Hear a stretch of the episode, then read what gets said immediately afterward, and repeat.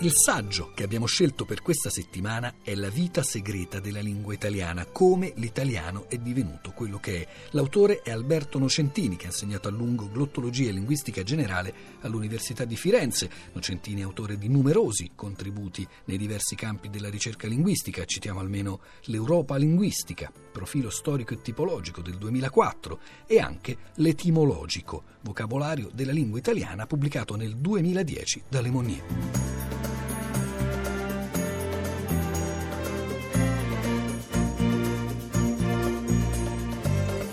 La storia dell'italiano si può riassumere nel rapporto che ha avuto con la sua lingua madre. Prima di tutto perché deriva da questa lingua e quindi ha preso la maggior parte dei suoi elementi dal latino. Se io prendo due date emblematiche, due momenti separati da mille anni, il 960 che è la Carta di Capua, il 1960 il Concilio Vaticano II. Ecco, in questo millennio si è svolto questo rapporto col latino che è consistito sostanzialmente nella emancipazione dell'italiano dal latino. Piano piano l'italiano ha invaso i domini che erano esclusivi del latino.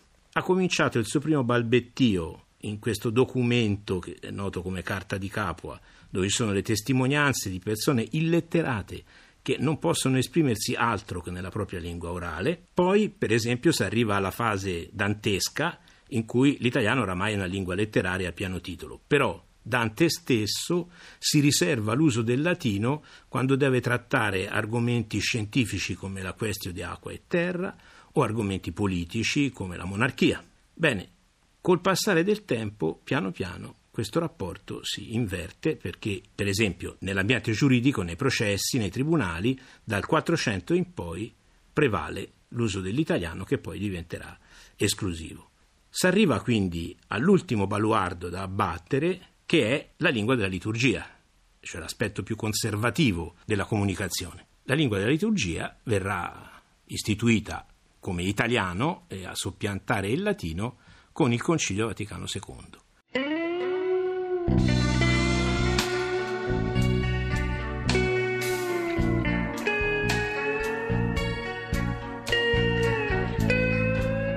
L'italiano, come tutte le lingue, non è isolata, fa parte di un mondo in cui la cultura si trasmette e il contatto più duraturo e diciamo l'influenza più forte che ha subito da un'altra lingua è stata quella col francese che conosce due periodi. Il primo è quello dell'inizio della letteratura. Questo perché la letteratura francese nasce con grandi opere un secolo prima di quella italiana e quindi fornisce dei modelli e con i modelli arrivano anche le parole. Ma basti pensare che mangiare e parlare sono due francesismi e quasi tutte le innovazioni culturali vengono a noi attraverso per tramite francese. Di conseguenza noi siamo portati ad assorbire questi elementi che non è poi che snaturino il lessico italiano, per la buona ragione che il francese è una lingua neolatina e di conseguenza le parole si adattano benissimo all'italiano.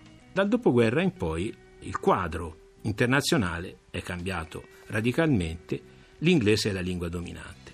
Il rapporto con l'inglese è un rapporto più conflittuale.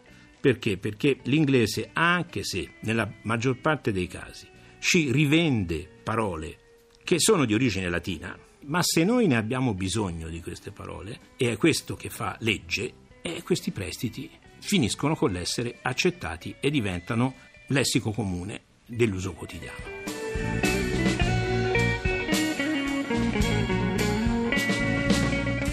C'è una disciplina non molto coltivata che ha un nome un po' terroristico, glottocronologia non è altro che un criterio di misurazione dell'età relativa di una lingua. Perché? Perché il lessico di una lingua col passare del tempo tende a perdere un certo numero dei suoi elementi, cioè quelli che costituiscono il nocciolo duro, quello più conservativo, quello caratterizzante, le parole che sono di origine remota e che costituiscono dal punto di vista comparativo eh, la, la, la prova dell'affiliazione linguistica per esempio l'italiano è una lingua neolatina, il latino è una lingua indoeuropea, su che base? Sul fatto che il nocciolo duro del suo lessico è di origine latina, che è di origine indoeuropea. L'aspetto debole di questa teoria è quello di stabilire quali sono le parole che dobbiamo considerare facenti parte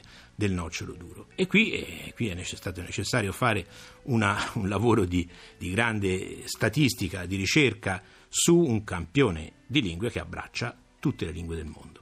Allora, il nostro passato ci dice che l'italiano è una lingua che non ha perduto quasi, ha perduto pochissimi elementi.